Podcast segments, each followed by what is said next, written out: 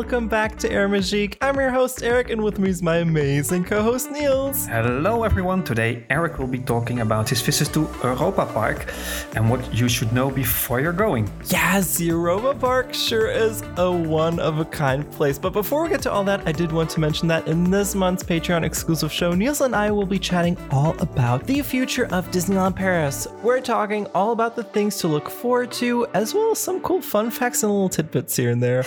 you can get access to all that, along with all of our other fabulous exclusive episodes on patreon.com slash airmagique, and it all starts at just two euro.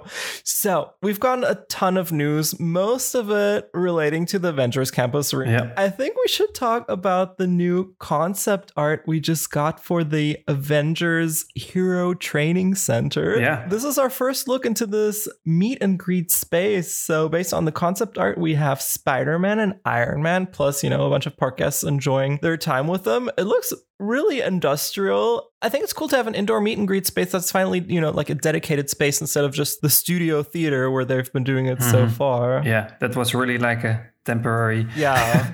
location. Uh, they should use that theater for actual shows. Yeah, that Yeah. would be great. How Yeah. about a new show? yeah, Exactly. I'm, I'm keeping my fingers crossed that they'll maybe add a new show when Avengers Campus opens up. Yeah. distribute capacity a little bit. You know, everybody's going to be crowding in that new land, so it'd be nice to have a show to just eat up a few people. yeah, we can have back the Avengers show, the superhero show from the Marvel season. Oh yeah, That's something that they just have. Yeah. was that originally performed in that theater? Yeah, exactly. Yeah. Oh, yeah. perfect. Well, then it's already set up for that. I'm sure they will. Then I think the theater was even well expanded a little bit, and those new LED features and the nice walkways when you Yeah. go inside, it's all a bit superhero Yeah. themed, and the technology was needed for this new Marvel show. So I actually think it's one of the only shows that played there, making use of all the technologies and features that the theater is capable of. So they have the show, they do have the Yeah. props. So all they need to do is maybe just bring it back. bring it back and uh, if you have a little bit of extra time you know refine the script just a little bit but i think all the effects are really cool Exactly. the Yeah. official press text mentions that spider-man captain america and black widow will make an appearance Mm-hmm. there's a good chance we might also meet uh, groot and loki and other marvel characters that we've been seeing around the studio theaters so Mm-hmm. they have those costumes and those actors readily available why not have them in the hero Yeah. training center as well so Captain Marvel, Black Widow. Yeah. We had a lot of characters in the studio theater or during the Marvel season in the past for the little shows that were outdoors. We had, uh, Exactly. the, the show with Groot, the dance show from the Guardians of the Galaxy. So, yeah, there are a lot of costumes. yeah. yeah, and Loki could try to teach you how to be mischievous. So I think that'd be really Yeah, fun. And we've true. seen Doctor Strange now at the Hotel New York. Yeah. So it's very likely that we'll also be seeing him in the parks in the future. And what you see in uh, DCA in California is that they have well new Marvel characters. Uh, let's say uh, every couple of months when there's a new movie or a new Disney Plus uh, series uh, released. So they already have characters from Moon Knight, and I think they had Wanda when WandaVision was released. So that would be really nice if the Avengers campus here in Disneyland Paris will also. Well, move along with new movie and TV series uh, oh, yeah. releases. Yeah. And we also got a first look at some of the costumes that will be making their way over to Paris. Yep. Some are pretty similar to the California counterparts, Ah, yeah. like the Web Slingers cast member costume is very similar, as well as uh, they're called uh, Pym Test Kitchen, I believe, and I think ours will just be called Pym Kitchen. It'll be a buffet restaurant, Hmm. as well as new uniforms like the Stark Factory restaurant, and uh, those cast members will be wearing red aprons and a nice red Avengers branded baseball cap. Mhm. Other than that, we've got the standard campus uniforms, which are just kept in this very sleek gray and black design, very geometric. I really like this design. And we also have one mystery uniform that they didn't specify. Of course, everyone is assuming that that will be for the new uh, Rock and Roller Coaster rethemed named Avengers Assemble Flight Force attraction. And that one has some really interesting detailing on it. Like the sleeves, they have this blue, shimmering, almost maze like pattern on them. That one looks really cool. Mhm. We also saw what appears to be one of the wintertime or colder time of year outfits, which is a jacket that features a diagonal zipper. It looks very chic, very avant garde. I think I could totally wear this just walking around Paris. yeah, and I think well, although they're not the same as the Hotel New York outfits, they match. Yeah, totally. It's same universe, same vibe. Yeah. Yeah. Very contemporary, nearly futuristic, depending on how you look at it. Mm-hmm. The only one I'm kind of a little bit disappointed in is maybe the Stark factory restaurant one with the apron. It just looks very Starbucks barista to me. I feel like they could have been yeah. a little bit more extra with it, maybe. With the Pym Kitchen, they get these cool lab coats. Everybody has something special going on, and the Stark Industries one is just a little bit Yeah. mm, Yeah. Could be anywhere, basically. yeah, exactly. Quite uh, generic indeed. Yeah. Yeah, and of course, we got to check out the new trailer, which is a CGI galore presentation of the new campus, Yeah. but gives us a really good idea of what to expect. I mean, the facade of Avengers Flight Force looks gorgeous in that trailer. We see a bunch of characters walking around, Yeah. like the Warriors of Wakanda, which I'm so excited about. I can't wait to see them walk around the Avengers Campus Paris. And we also saw some stunt show choreo going on on top of one of the roofs. So it's nice to know that it will likely be getting some outdoor entertainment there as well. Yeah, and I really hope that it's not just for the opening, but something they can keep. yeah, a permanent fixture, please. Exactly, Yeah. yeah. I mean, it just adds so much energy and life mm-hmm. to, to the land. a land in a Yeah. park. If you have like an outdoor show, it's spontaneous. Okay, maybe you tell people when it is if they really want to see it, but then you know. If you're just having to walk through the land when the show comes on, it's so cool to just have some live entertainment around you, some action. Yeah, that would be really cool to have that, and not just like once a day, but all day. Yeah, yeah, totally. Yeah, yeah, yeah, yeah. At least three times a day. Yeah, Thank you. Something like that. Yeah, I agree. Yeah. Last but not least, we did see farm animals make their return to Frontierland Station. This is at the former Critter Corral Petting Zoo area, which used to have several farm animals roam around. So you used to be able to go there and pet cows, donkeys, goats, chicken, and rabbits if you could catch them. and the farm animals used to roam completely free. And then the French animal protection laws came in and said, nope, we're not going to do it like that. So they added a bunch of enclosures. So each animal got their little enclosed section. Mm-hmm. While we've only seen ponies return so far, I think this is a really nice sign. And, you know, honestly, I'm just happy with ponies. I think it's super nice. They were Yeah. grazing peacefully outside and enjoying the sunshine the day we saw them. It just added so much life to Frontierland that wasn't there before. Yeah, I'm really wondering where these ponies came from.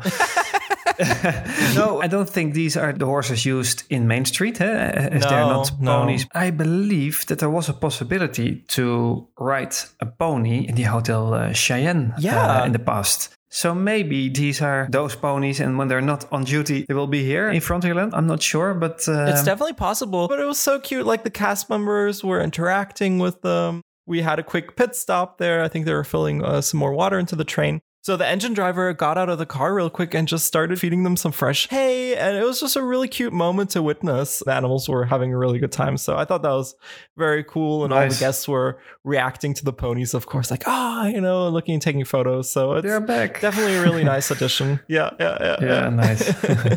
yeah, I think that's all in terms of the biggest stories of the last month. I was hoping we could already announce a Avengers Campus opening Yeah. date, but rumors are pointing to a May the 20th release for that date. So we'll see if that happens or not. Mm-hmm. Yeah. If it does, maybe I'll do a little update here and Yeah. I'll insert it right here. Hey guys, this is Eric from the future. I wanted to give you guys an update regarding the Avengers campus in Paris. The new land will open officially to the public on July 20th. We don't know exactly how the crowds are going to be managed yet, whether it will be on a first come, first served basis or via timed entry. However, we now know that besides Pym Kitchen and Stark Factory, we'll also be getting the following food service opportunities. First up is the Worldwide Eating Brigade, which is going to serve Asian noodles and coconut balls. Next up is the Fantastic Food Truck, which is going to sell, and by the way, it's called Fantastic, haha, get it? which is going to sell New York style hot dogs, vegan sausages, and the amazing cheesecake on a stick, which is one of my favorite snacks from Disneyland Paris. And last but not least, the Café de Cascadeur, which is going to return as, quote, super diner, is going to be serving up Reuben sandwiches for takeaway only, which is such a bummer considering how iconic the location is, but it's not too surprising given its ultra limited capacity. Hopefully, we'll see it being restored to a table service in the future when the hype dies down a little bit. Last but not least, there's also going to be a gateway portal, which is an outdoor meet and greet location. This is going to give parkgoers the chance to meet one of many superheroes of Avengers Campus as soon as they enter the land. That's all for this update. Now on with the show. yeah. But at least the trailer said early summer. So that's a good sign. At least no uh, September. Yeah, better than late summer. Yeah, definitely. First new thing to open since 2012. Yeah. I can't believe it. yeah. So exactly 10 years since we got anything new. But uh, yeah. really exciting. Well, yeah. Most definitely. Oh, we did get to park underneath the new solar canopies. The Infinity parking lot was back open. It was back in the very front, and yep. it was fabulous to have a nice and shady spot to park. I really enjoyed parking underneath those solar canopies. I do wish they had some electric chargers as well, but you know what? I'll take it. It's fine. yeah, you would say it's easy now to just uh, create some plugs. Yeah, I'm a little bit baffled that they didn't just add a little bit more. I mean, considering Efteling has like 150 plus charging spots for their theme park, it's possible you can do it. And Disneyland Paris only has four. It's kind of yeah, sad. And now they have so much solar energy, so yeah, yeah easy to connect at least 150 cars. yeah, it's yeah, that'd be really nice, y'all. You know, Disneyland Paris, if you're listening, yeah, a little bit more, just a little bit. It's yeah. fine. I'll even pay for the electricity. It's totally fine. It doesn't have to be free. I'll pay for it. It's okay. Uh, speaking of another park that doesn't have a lot of electric charging possibilities, shall we get started on Europa Park? yes, please. yeah, so really curious to hear uh, all about it as you visited. So let's start with uh, well, what exactly is Europa Park or Europa Park, Europa Park, Europe Park. you can say whatever you, can say like. whatever you want. Totally fine. but uh, maybe you can describe it in a nutshell to our listeners, Eric. Most definitely. Europa Park is the largest and most frequented theme park in Germany. With its 5.9 million visitors in 2019, it's the second most popular theme park in Europe, just behind Disneyland Paris. Hmm. The park is located in Rust, and it's spelled like rust, but I'm going to say Rust because rust sounds so demeaning. a small town in southwestern Germany, and it's really the beating heart of the city. Everything in Rust revolves around the Europa Park, and one really feels that it's what's keeping this small, cute town alive.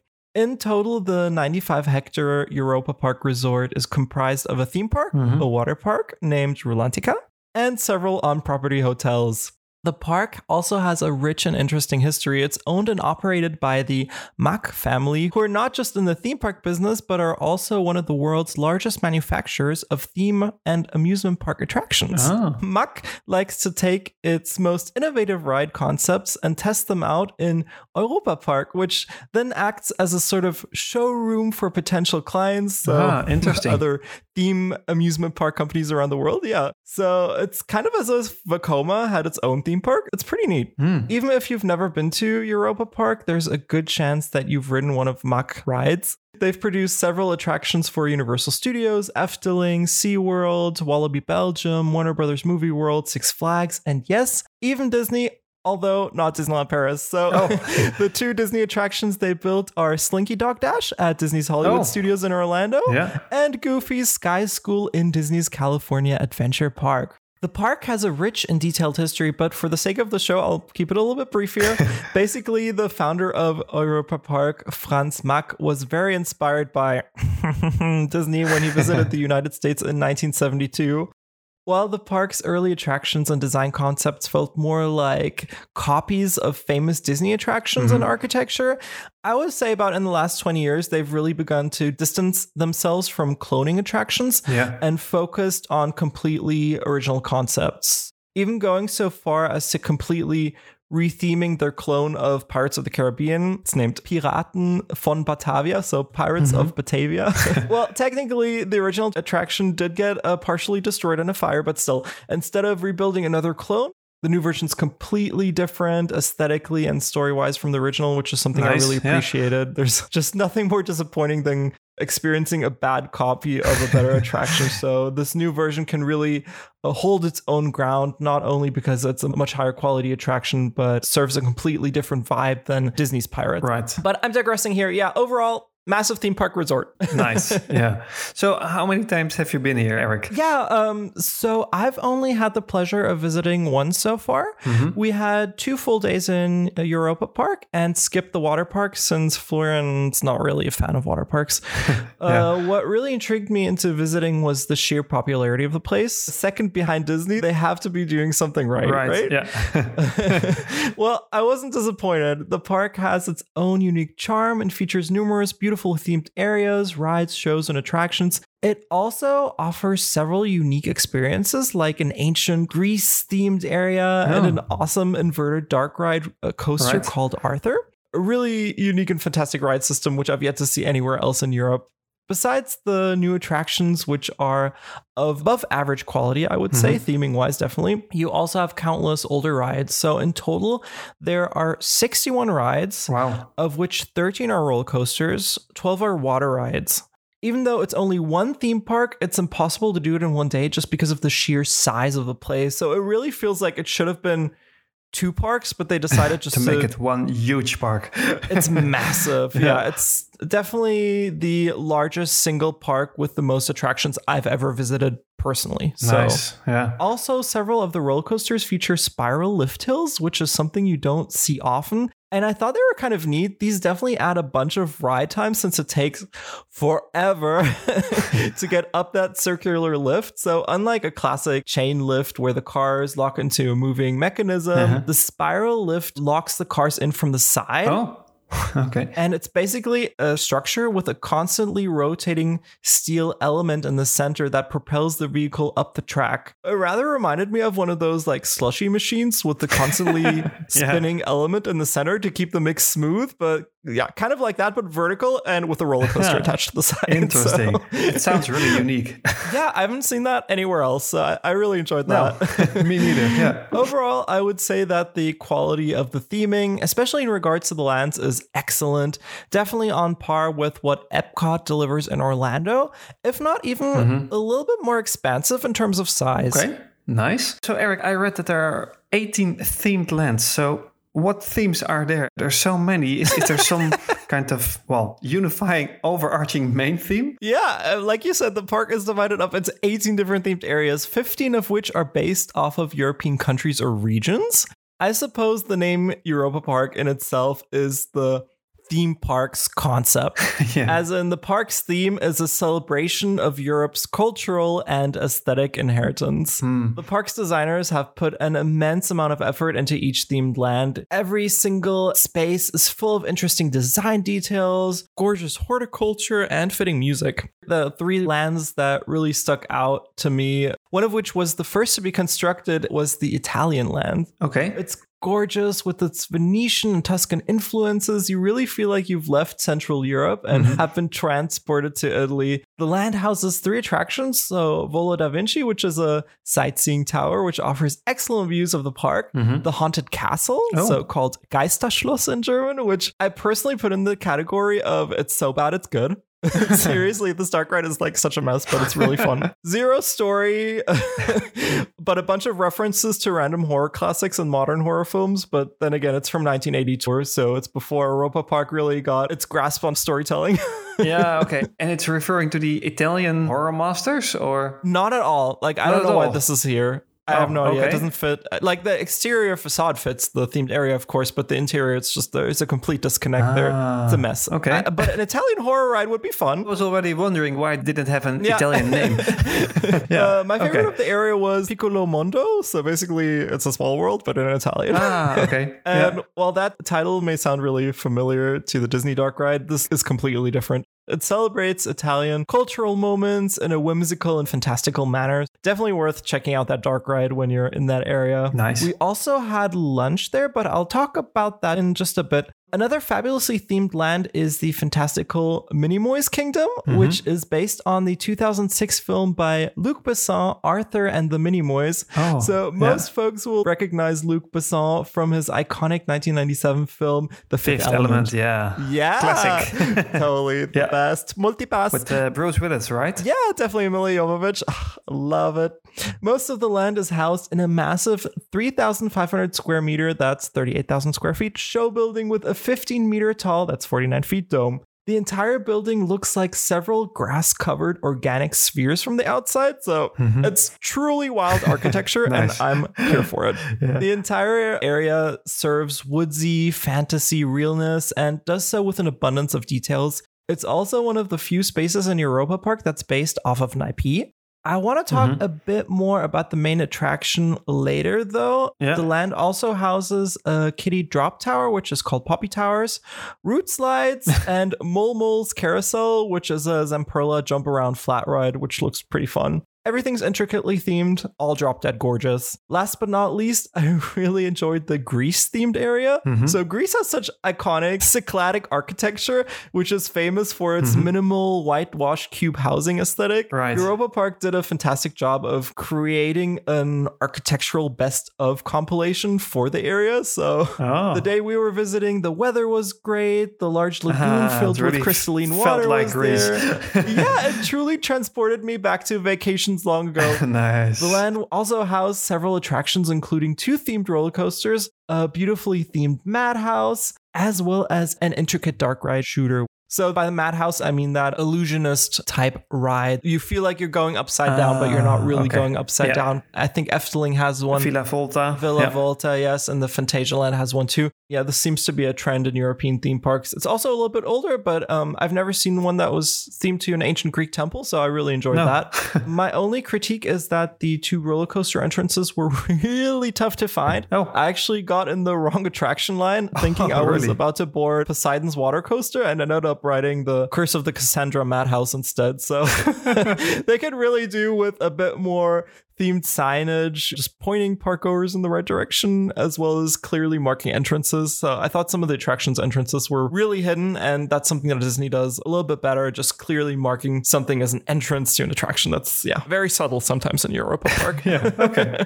Interesting. Yeah. Talking about attractions, how's the mix of well, dark rides, thrills, and, and other entertainment? I heard a lot of coasters and water rides, but how about the dark rides? Yeah, uh, Europa Park did a fantastic job of curating attractions for every taste. There are slower dark rides, flat rides, slightly thrilling attractions, as well as massive thrill rides like the humongous Silver Star coaster, which I've never experienced so much airtime in my life Oh, on really? that attraction. Efteling caters a little bit more to dark ride fans and Phantasialand more to thrill seekers. I would say Europa Park offers the most balanced attraction catalog. Again, the sheer quantity of attractions that is available is insane.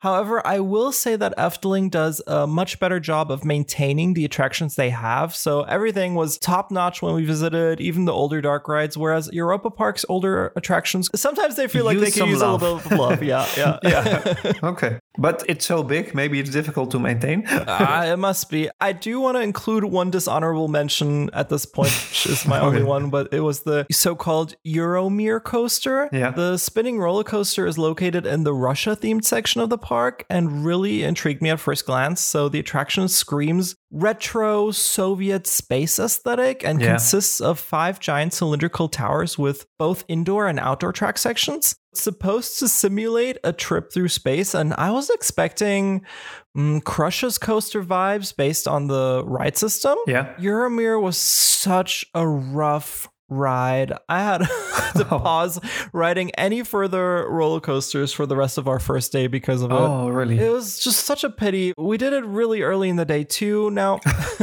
I'm fortunate enough to be able to handle thrill rides without any issues. Usually, like Hyperspace Mountain, no problem. Star Tours right after it, sure, bring it on. You know, Rock and Roller Coaster when it still existed, no issues at all. Tower Terror, Crush's Coaster, whatever, it's all fine.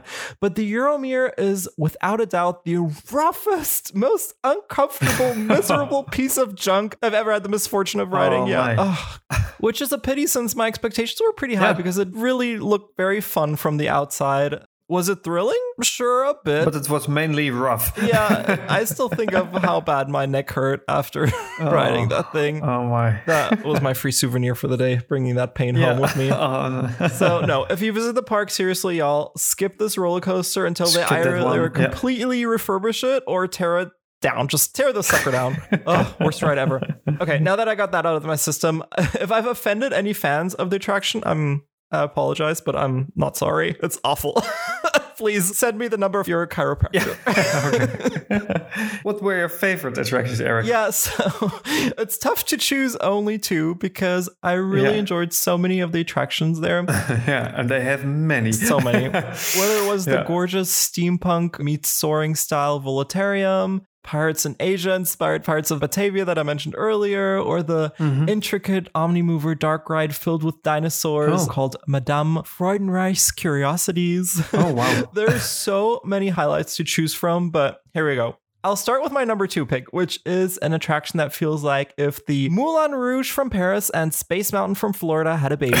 the drop dead gorgeous Eurosat Cancan coaster. This gorgeous attraction celebrates everything Paris, the Moulin Rouge, and especially can-can dancing. so Yeah. you enter the queue through an entrance that was designed to look like a detailed replica of the Moulin Rouge's iconic red windmill. Now, the queue is a highlight of the attraction. There are so many different detailed scenes to stroll through, like a beautiful bohemian Parisian apartment and a giant Paris World Expo space that just screams George Méliès meets Jules Verne. It was fantastic. After boarding the intricate bright red and gold trains, we head down a long hallway past absinthe bottles with projection mapping effects. It feels like that absinthe scene from the 2001 film Moulin Rouge come to life. Yeah. Oh, I love that movie. Oh, the Baz yeah. Luhrmann uh, version, right? Yeah, yeah. Well, this attraction is not officially based on that film. It feels like if they would have turned that film into an attraction, this is what would have come out. So. Yeah, nice, nice, nice. You've got bright green fairies flying around you. Uh, it's really, really cool. We then head slowly up a spiral lift hill, which is themed to Parisian street buildings, which we begin to rise above as we move up the spiral lift hill, even going so far as to surpass the Eiffel Tower at the very top. Ah, yeah. By the way, all of this is accompanied by its own onboard audio soundtrack. It's all synchronized to the movement of the traction, and all the set pieces are painted in this black light reactive coating. So it looks really surreal, very cool, kind of like Peter Pan's flight in Disneyland Paris, that same visual aesthetic. But yeah, just a completely different ride experience, of Yeah. course. now, one cool secret about the Can Can coaster is that all of the tracks are actually colored red. So all of the coaster tracks. Only you never see any of the track due to the blacklight effect. Oh. So if the house lights ever do come on, then uh, the theming is still Yeah, on point. Exactly. Oh, nice. the story was that Roland Mack, who currently runs the company, saw that in the marketing art, the coaster track was red, and he noticed that during the design process, the designers were creating a black track to be put inside the building because you don't see No, it anyway, right? And he was like, "Well, if it's red in the marketing material, we should have it red, Okay. for real as well." And it turns out it didn't cost any extra, and Yeah. the red paint didn't react to blacklight effect, so it didn't ruin the illusion that you're Mm-hmm. like flying through Paris. So they just said, you know, why not? Let's go with the red track. Interesting. Yeah. Now that I think about the attraction's aesthetic, I keep on coming back to Space Mountain de la Terre à la Lune. Mm-hmm. It's almost as if Europa Park designers were like, hey, you don't want this fabulous retro futuristic George Méliès aesthetic for your Space Mountain? That's fine. Just hand it over to us. Yeah. Okay. so they took the idea. They yeah. took the aesthetic, but it's a completely different Right. Yeah. experience and theme from Space Mountain. It's, but it's that same George Méliès vibe. Mm-hmm. Right. Yeah. Yeah. I don't want to spoil all the details of the ride experience. I'd say it's about on the same thrill level as Big Thunder Mountain. So if you can handle that, you can go on the Can. Mm-hmm. There are no inversions or backwards moving sections. One of my favorite details was that they brought back their own interpretation of the George Méliès Man in the Moon. So if you remember that mm-hmm. from Space Mountain de la la Lune and you missed that effect, here you have a new revival of it. Right. Other Yeah. than that, expect to see a lot of detailed Moulin Rouge sets. It's very fun. Overall, one of the most beautiful roller coasters I've ever had the pleasure of experiencing. It made me really emotional. I think it's one of the best attractions ever, honestly. Definitely top Yeah. Disney quality theming in a non Disney park. I guess that's the highest praise I can give it. Honestly, it deserves some kind of award. like we need the Oscars for theme park attractions. I mean, I know we have Cool, IAAPA yeah. and all that stuff, but still, yeah. This one didn't get anything yet. Yeah. But still. Yeah. oh, and then it's time for your number one. Yeah, so next up is an attraction that actually did win the Themed Entertainment Association's Innovative Ride System Award. Oh, okay. It's called Arthur.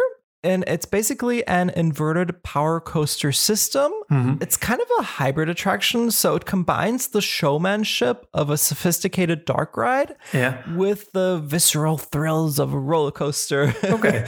the ride system feels like a precursor and less thrilling, more storytelling focused version of the new Guardians of the Galaxy Cosmic Rewind coaster in Epcot. Yeah. If y'all have been spoiling yourselves with ride through videos like I have, then you'll know what I'm talking about. The attraction transports you into Luc Besson's film Arthur and features an abundance of animatronics, dark ride scenes, like you name it. This attraction has it. What's unique about the attraction's ride system is that riders can be turned in any direction in a controlled manner. Mhm. Unlike the random spinning of Crush's coaster or Euromir, the attraction's designers can position riders in a way to further the story so they can turn you to the show scene or away from the show scene at the right time.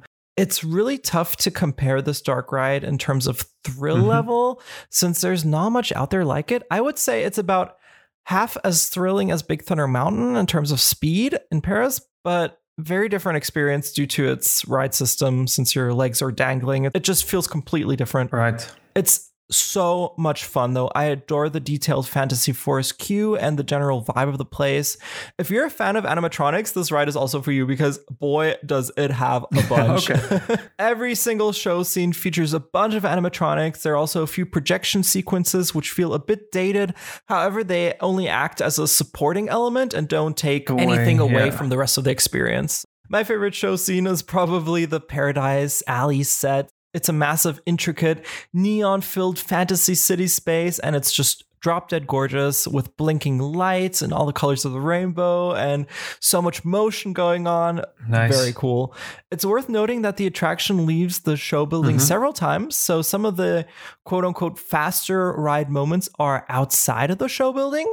Due to its unique turning nature, you do get some fun sensations when riding the attraction. So instead of just going down a hill, it might turn while you're going Ah. down a hill. So it just feels very interesting and it turns in a controlled manner again. So it's not just a natural kind of spinning. It's very cool. Again, not super fast, but thrilling in a light, fun way. You can definitely do this after lunch, Right. no problem. yeah. Also, the entire ride experience is smooth as butter. Nice. So Yeah. I would consider both Arthur as well as the Can Can must do attractions of the park. They're both very unique experiences that you can't find anywhere else and add so much to the resort.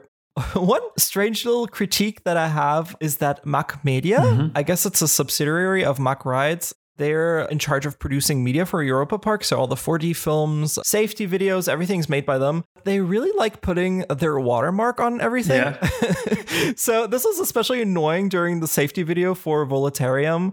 Like, why is there a watermark in the video? I don't understand. We're on the attraction. Imagine the Disney Star Tour safety video having Yeah. a Lucasfilm Disney watermark in the corner the entire time. Girl, I know I'm at Europa Park. I don't need the. Yeah. I know, put that watermark somewhere else. Yeah. This is not the place. It really took me out of what would have otherwise been a really immersive experience since all the interiors of Voletarium are beautifully themed. Yeah. I was half expecting the IMAX Dome projection ride film to have a watermark in the corner. Thank goodness it Yeah. didn't. They're probably afraid that you're filming it from the queue. Yeah, I mean, but still, it's the internet age. Everybody can Google this. Voletarium. Where is Yeah. it? Europa Park. Fine. I don't need the watermark in the video. It's okay. no, exactly. It feels a little bit like they stole the video. It really Yeah, does. interesting. Oh, I didn't write this down, but one thing that I just remembered was I read online a really fun story that when Arthur breaks down, since the ride system is so controlled and innovative and it doesn't use gravity to propel itself forward when it has a technical issue, it just stops wherever it is. So if you're outside and going downhill, it just stops Yeah. right in the middle of going downwards. And Europa Park has special ladders Oh, they can use to evacuate people so they can adjust the height of the ladder depending Ah, on wherever yeah. you're stuck and evacuate you from there. Oh, so this could be intense. That's probably uh, the most thrilling thing. yeah, exactly. that ride. Yeah, good to know. Yeah. Oh, interesting. Well, let's move to uh, food.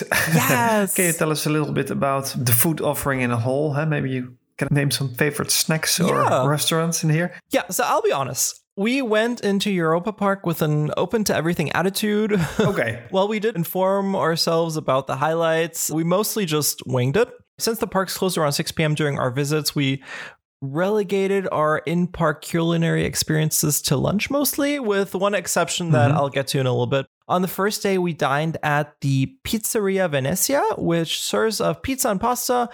Nothing really special about the place. It's in the Italian section of the park. Theming is fine, but not extraordinary. The food was fine. It, it was all fine, but nothing really stood out to me. Yeah. Next time I visit, I'll likely try another restaurant before dining there again. Right. In general, I would say there is a massive variety of food available, mostly corresponding to the Mm-hmm. Yeah. lands. So the restaurants are located in, yeah, like Italian food in the Italian land, French food in the French section, Yeah, and but so that's on. interesting. That's Yeah. exactly what Disney is lacking. Exactly. Yeah. so many lands, so so many different offerings. Unbelievable amount of offerings. Nice. Yeah. On the second day, we had lunch at Bamboe Baai, which is an Asian fusion counter service restaurant. Mm-hmm.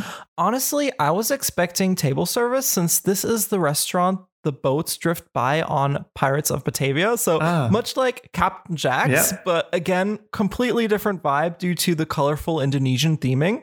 Very beautiful. You feel like you're sitting in an old temple. It's so cool. We enjoyed the food and I would totally eat here again. Expect to find things on the menu like soup bowls, salad bowls, spring rolls, rice noodle dishes. It mostly worked in the form of a build your own bowl system. So, where you could choose your meat, your veggies, your rice, your Right. noodles, and sauce, making it really flexible. It's great for picky eaters as long as the picky eaters like Asian food. yeah. Okay. The atmosphere was great, and there's plenty of tables available when we visited. Definitely no reservations possible since it's counter service, Mm-hmm. so it's a first come, first serve type experience. But we had absolutely no trouble finding a table. Oh, we great. did visit Yeah. On uh, Monday and Tuesday, so I, Ah, I should okay. add that. I guess on the weekend it might be Yeah. a little bit more busy. One last culinary experience we had was in the Greek section of the park, Yeah. which was open for the Horror Nights event we attended in Europa Park called Traumatica. Oh. So let me know if you guys are interested in hearing more about that in a future episode.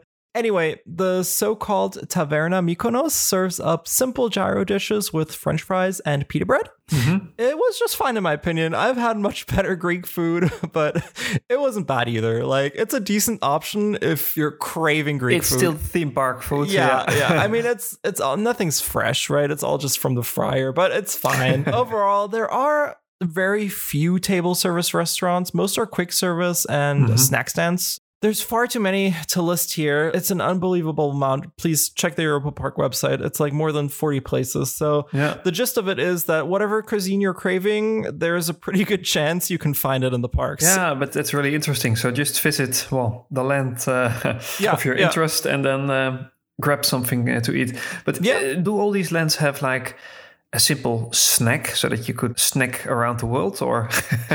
Not necessarily, but I would say maybe one third of them have a snack bar, but these Mm-hmm. might feature some regional things, but mostly will just feature French fries. ah, okay. so if you really want the regional cuisine, you probably should head to the counter service Right. restaurant or a table service restaurant. Yeah. Okay. Yeah. Nice. So what about the on-property hotels? Europa Park has six on property hotels and two camping opportunities. Okay. All of the hotels are pretty similar in sheer star ratings. So Europa Park rates all of its hotels as a four star superior experience. Oh, really? yeah. So the theming is a different story, though. It varies quite a bit from hotel to hotel. Staying on property has the advantage that you do get early access to both Europa Park and Rulantica about an hour before the official park opening. yeah, similar to Disney. Yeah, exactly. With the exception of Hotel Krønasår, which is located directly next to the water park and offers free shuttle service to Europa Park, all the hotels are in walking distance or right next to the theme park, and most even grant you views into the theme park from the upper levels. Oh, nice. Yeah, what I found really impressive is that all of the hotels are rated either with 4.7 or 4.6 out of 5 stars on Google, Oh. with folks praising the service, rooms, and cleanliness. That's pretty impressive Yeah. considering they have six hotels. It's quite a bit, and all of them are so consistently rated. So, Yeah. of course, you are paying a premium price. Mhm. All of the rooms are consistently more than double the cost of non Europa Park hotels. Right. Yeah. But then again, you do get that great theming. yeah. And you can just walk to the park. So Yeah. Or even if you're lucky, you know, see into the parks, which yeah. I think is so yeah, cool. Yeah, yeah, that's really nice. Yeah. Now, I just want to give you guys a quick overview, and I sorted these by opening dates. So, the oldest Europa Park hotel is the Hotel El Andalus, which has four stars, of course. Mm-hmm. Themed as a Spanish villa, it's the oldest hotel of the park. It opened in 1995. So, if your kid is a huge fan of the Arthur franchise, this is also the hotel that offers an Arthur themed room, which looks pretty cute. I do want to say that all the hotels feature nicely themed rooms, so each one has its own unique look with a couple of details. The Hotel Castillo Alcazar, mm, probably due to the popularity of Andalus, opened just Mm. four years later in 1999 and is themed as a Spanish finca. Yeah. I mean, Germans do love to vacation in Spain. I wonder if that has anything to do with the theme of the first two hotels. Maybe. yeah. In 2004, the Hotel Colosseo opened its gates, and it's themed around the Roman Colosseum and features a fountain show created by French company Aquatique Show International. So that show's really nice. It kind of reminds me of the Bellagio on a smaller scale. Okay. Yeah. The Hotel Santa Isabel opened its gates in 2007 and is serving Portuguese monastery realness. Not to be outdone, the Hotel Bell Rock opened in 2012 and is themed around New England. So just like the Newport Bay Club, Ah, features a giant lighthouse. now, what's pretty neat is that the lighthouse is a massive lighthouse and it features Yeah. several suites. So Oh. there's a John F. Kennedy suite in there, which is the penthouse suite. So you can actually sleep in there and have a fantastic view of the park. I did want to mention that the Bell Rock is not a copy of the Newport, so they do look and feel quite distinct, even though they are both themed to New England. Mm-hmm. While the suites at Europa Park are not as intricately themed as those of Efteling, I think they did a top notch job at Efteling. I've never seen anything like it since. They are pretty cool nonetheless and have their own unique character. Also, the Hotel Bell Rock has the best restaurant of Europa Park with a two Michelin star rating. Oh, really? Yeah, it's called Ammolite Yeah. the Lighthouse restaurant, so it's even in the Michelin guide and offers the most elevated dining experience of the entire resort. If you would like to dine here, if you're a gourmet, you absolutely have to make a reservation, and you can make one by either calling the Europa Park hotline or mm-hmm. directly through the restaurant's website. And I do want to mention that they have a separate website from the official Europa Park ah. site, so that's one thing to keep in mind. And you can enter this restaurant without having park tickets, right? Yes, yes, you can totally go there Yeah. without any park tickets. So if you Just want to have the dining experience, it's possible. most Yeah. definitely. Okay. Before I move on to the last hotel on the list, I did want to mention that we stayed off property. Since this was our first time at Europa Park, I knew we weren't going to be spending any time in the hotels. So we just really wanted an affordable, nice, clean room, Yeah. which is why we stayed at the Moxy in Rust. It averages in at just above 100 euro for most dates and is located directly in front of the Hotel Bell Rock. Oh, We just drove okay. to the park's main gate, which is about a hmm. five minute drive away from the Moxy. The friendly receptionist also mentioned that it's a 20 minute walk if you're feeling like getting in some extra steps. Mm-hmm. The Europa Park does have electric charging stations, but at the time of this recording, only two. so Oh. hashtag sad. Yeah. The first day we got lucky and managed to snag a spot. It's not free charging. Oh, and we had technical issues. So even though we got charged a three euro cover fee just to oh, start Oh, yeah, charging to there, start, no yeah. electricity ever entered our vehicle. So- yeah, the second day the lot was full and we had to turn around and use the main parking lot, which was totally fine. It was really well organized. They have a lot of team members there to guide your car to the next empty spot. So it didn't feel like a free for all. It was all very orderly, which I appreciated. yeah, nice. It comes in at 8 euro per day and you might even get a free Europa Park sticker for your troubles, which I thought was cute. So they didn't stick it on your car. It's just they slide it Oh, under your windshield. Yeah. And if you want, Good. you Yeah. do with it what you please. Oh, but eight euros is quite uh, reasonable. yeah, it's fine. Yeah, I think Efteling is already like 10 euros and Disney 35. Yeah, we were kind of idiots too because we actually paid the eight euros. It turns out if you stay at a hotel in Rust, it's very likely that they have a cooperation with Europa Park. And we learned after Ah. checking out that our hotel did as well. And we could have just put our, they give you a little paper saying that, you know, this is a partner hotel or whatever. And you can just show that and then parking's free. And we didn't do that. so be smarter than us and take that little paper with you Show or ask if they have a corporation Yeah. with them and you can park there for free. So it's, yeah, Yeah. we paid the 80 euro, whatever, it's fine. The signage could be a little bit better in the parking lot, especially near the charging stations. It was nearly impossible to find the main entrance and there wasn't really a sign. All the team members were so busy helping people park, they're already like so far away by the time we got out of the car. there was Uh, nobody to ask. yeah. So we just kind of wandered around and we're like, where are other people going? Okay, other people are going here. We'll just follow them. Let's see where they go. We did eventually find it, and it's all very organized. The entrance also has its unique Yeah. characters. Nice. The Moxy itself, the rooms are comfortable, clean, and contemporary. They are a little bit on the smaller side, 17 square meters. That's 183 square feet, but are completely manageable for two adults. The hotel is pretty new and it offers all the modern conveniences you would expect, like plenty of electrical outlets and air conditioning. Yeah. They also offer family rooms, which are a bit larger. So if you have kids with you, these are uh, 20 square meters large, 215 square feet. Yeah, it's a great place to stay. It's more comfortable and more luxurious than the B&B. It just Right. feels a lot more like a chic city hotel, like something you'd find in Berlin or London. Back to Europa Park hotels. So the newest arrival Mhm. is the Hotel Krønasår, which opened just in time for COVID 19 to shut it Oh, down nice. in 2019. it's themed to a natural history museum that shows unique and historical objects collected by the quote Adventurer Club of Oh. Europe. End quote. Yeah, I don't know if that name reminds Yeah. anybody of something. Something Disney. Adventurers Club, yeah. This has to be my favorite hotel of the Europa Park. It's not directly next to the park, which is a pity, but this place is serving natural history museum realness. All the rooms are super detailed with cool fake bookshelves and fantastic artwork.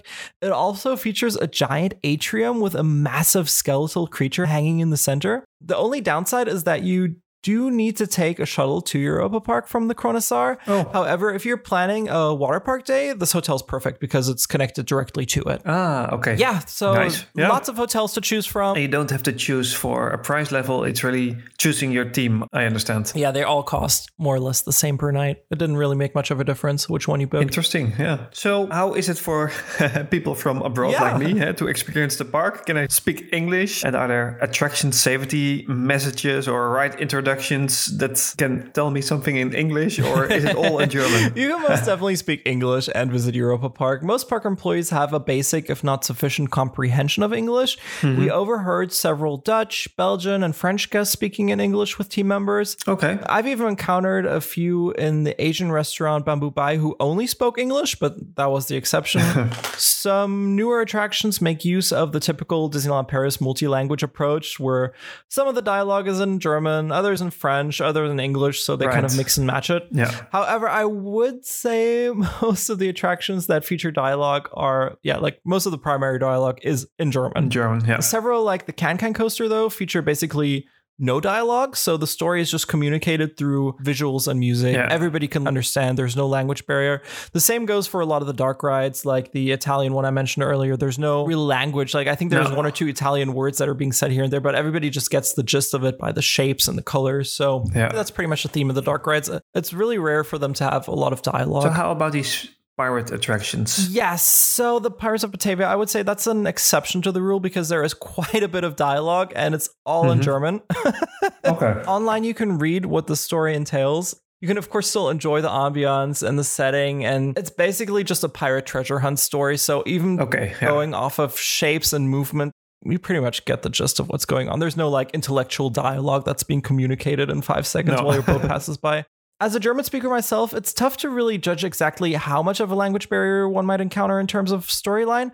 My gut tells me, though, yeah, just very little. I did find a review from an American parker online who wrote, quote, As a Florida resident, having had season passes to all the major theme parks, I feel like I have a perspective. My visit to Europa Park was great, and English speakers, US residents in particular, should not hesitate to go.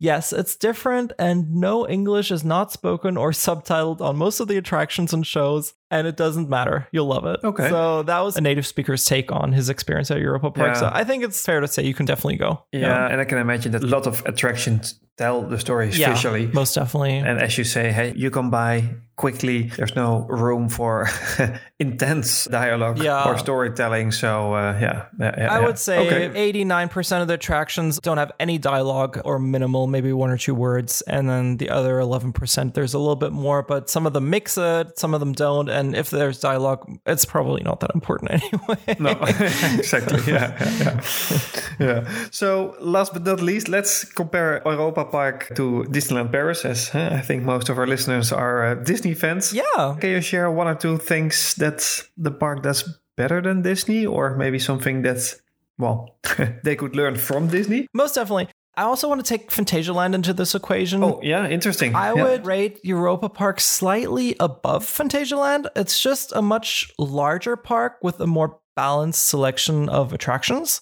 What Europa Park does better than Disneyland Paris is the variety of food offered and the Yeah. rate at which new attractions are added to the Okay, park. yeah, So fair. Yeah. Disneyland Paris, yeah, we mentioned it earlier. It's finally investing in the resort again with a new Avengers campus that's opening up this summer. However, there was a really long period, basically, you know, 2012, so 10 years, where there was nothing going on, while Europa Park has been adding new attractions every three to four years, which has kept the park really Yeah, lively. Especially since it's like the showroom of Yeah. Mack. As you told us uh, before, I can imagine that they have new rides on a frequent base. Yeah. Definitely. Like when Soaring opened in Orlando, Mack developed its own version of that ride system with, again, a completely different story and theme. So it feels like its own thing. It just kept the park on an innovative level that Disneyland Paris lacks, in my opinion. Yeah. Where Disneyland Paris really shines, it's in its older attractions. So, especially when it comes to maintaining them, Right. Disneyland Paris does do a great job of making sure that the show quality remains at a certain level. Now, I would say Walt Disney World does an even better job, of- but Yeah. compared to Europa Park, where the older attractions could use a little bit of love, Disneyland Paris is just the gold standard in maintaining quality. Right. At least next to Efteling, who also do an absolutely fantastic job of maintaining their own classic attractions. I love how gorgeous Droomvlucht looks, and considering how old it is, it really doesn't feel that old because it just everything looks so Bright and shiny. Yeah. yeah, yeah. Speaking of classics, it was on our most recent trip to Efteling. Uh, We've been there twice now that we discovered the historical steam Oh, carousel from yeah. 1895. That's still in operation at Efteling today. So I know we're talking about Europa Park, but this is a drop dead gorgeous piece of moving cultural Yeah, heritage that's just sitting there. It's so beautiful. And it's sitting in this intricately designed palace. So seriously, every surface in and around the carousel is covered in hand painted and sculpted surfaces. There's so much to look at. The center console also houses an original Gavioli organ, of which only five remain worldwide. yeah. When the carousel starts moving, you see the steam powered mechanics and the instruments playing, and it's all physical. Nothing's coming out of the speaker. It's all real and tangible. Not just for show, pretending to be No, old. It is it is. actually It- a it's very really a old piece of history, equipment. yeah. totally. And it's still moving, so it's much better than just having it sit in a museum Mm-hmm. and you just stare at it. No, you can actually experience what people over hundred years Yeah, ago experienced. Exactly. You can go back in time.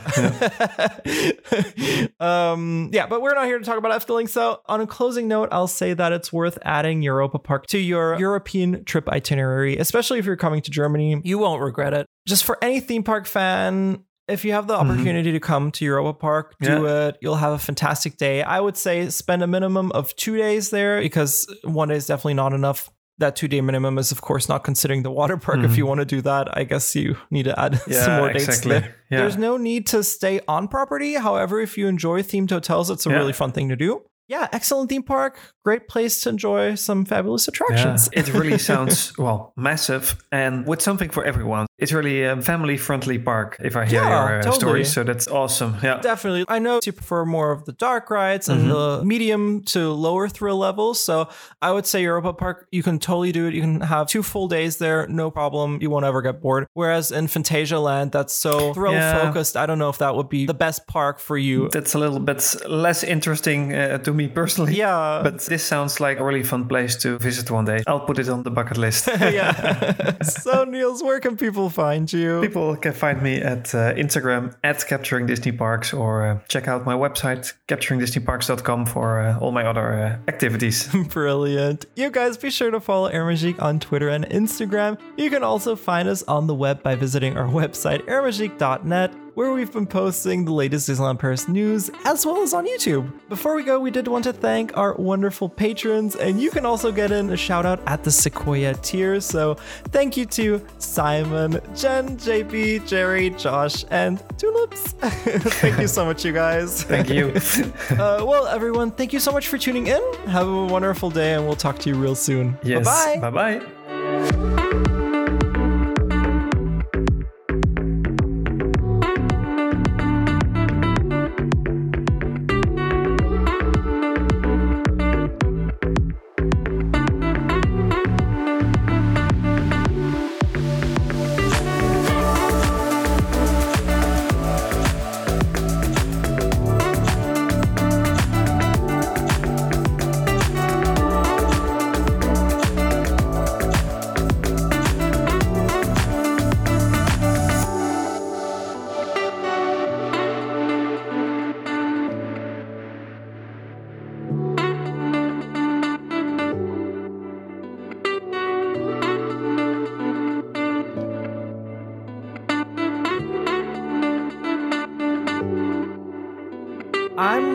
Looking forward to the new lake. Yeah. so, not only are large lakes and theme parks beautiful, but they have the potential to feature fantastic nighttime based entertainment. Shows, yeah. So, yeah, Disney is no stranger to lake shows. I mean, we've had Fantasmic in Disneyland and Tokyo Disney Sea. Rivers of Light at Disney's Animal Kingdom and Reflections of Earth, as well as Harmonious and Epcot. Mhm. So they have practice when it comes to lake shows. Of course, rumors have been floating around forever now that Tokyo Disney Sea's Fantasmic barges have been Yeah, shipped shipped to, to Paris, France. yeah. But you know, we'll cross that bridge when we get to it. Fantasmic is great, but it's also not the newest show. So I hope that Disneyland Paris Imagineers will get to try their hand at creating an original show for the Walt Disney Studios Park Yeah. after seeing the recent additions over at a Disneyland Park with a Disney Delight, D- Disney Delight. I keep on calling it Delight. It's Disney Delight, which turned out great, and I have really high hopes for. it. Now that was just a short preview of the full-length Patreon exclusive show. You can get instant access to this episode as well as Disneyland Paris Hacks 2.0. Disneyland Paris on a budget, and the Discoveryland deep dive, along with all of our other fabulous Patreon exclusive episodes now on patreon.com slash. See you there.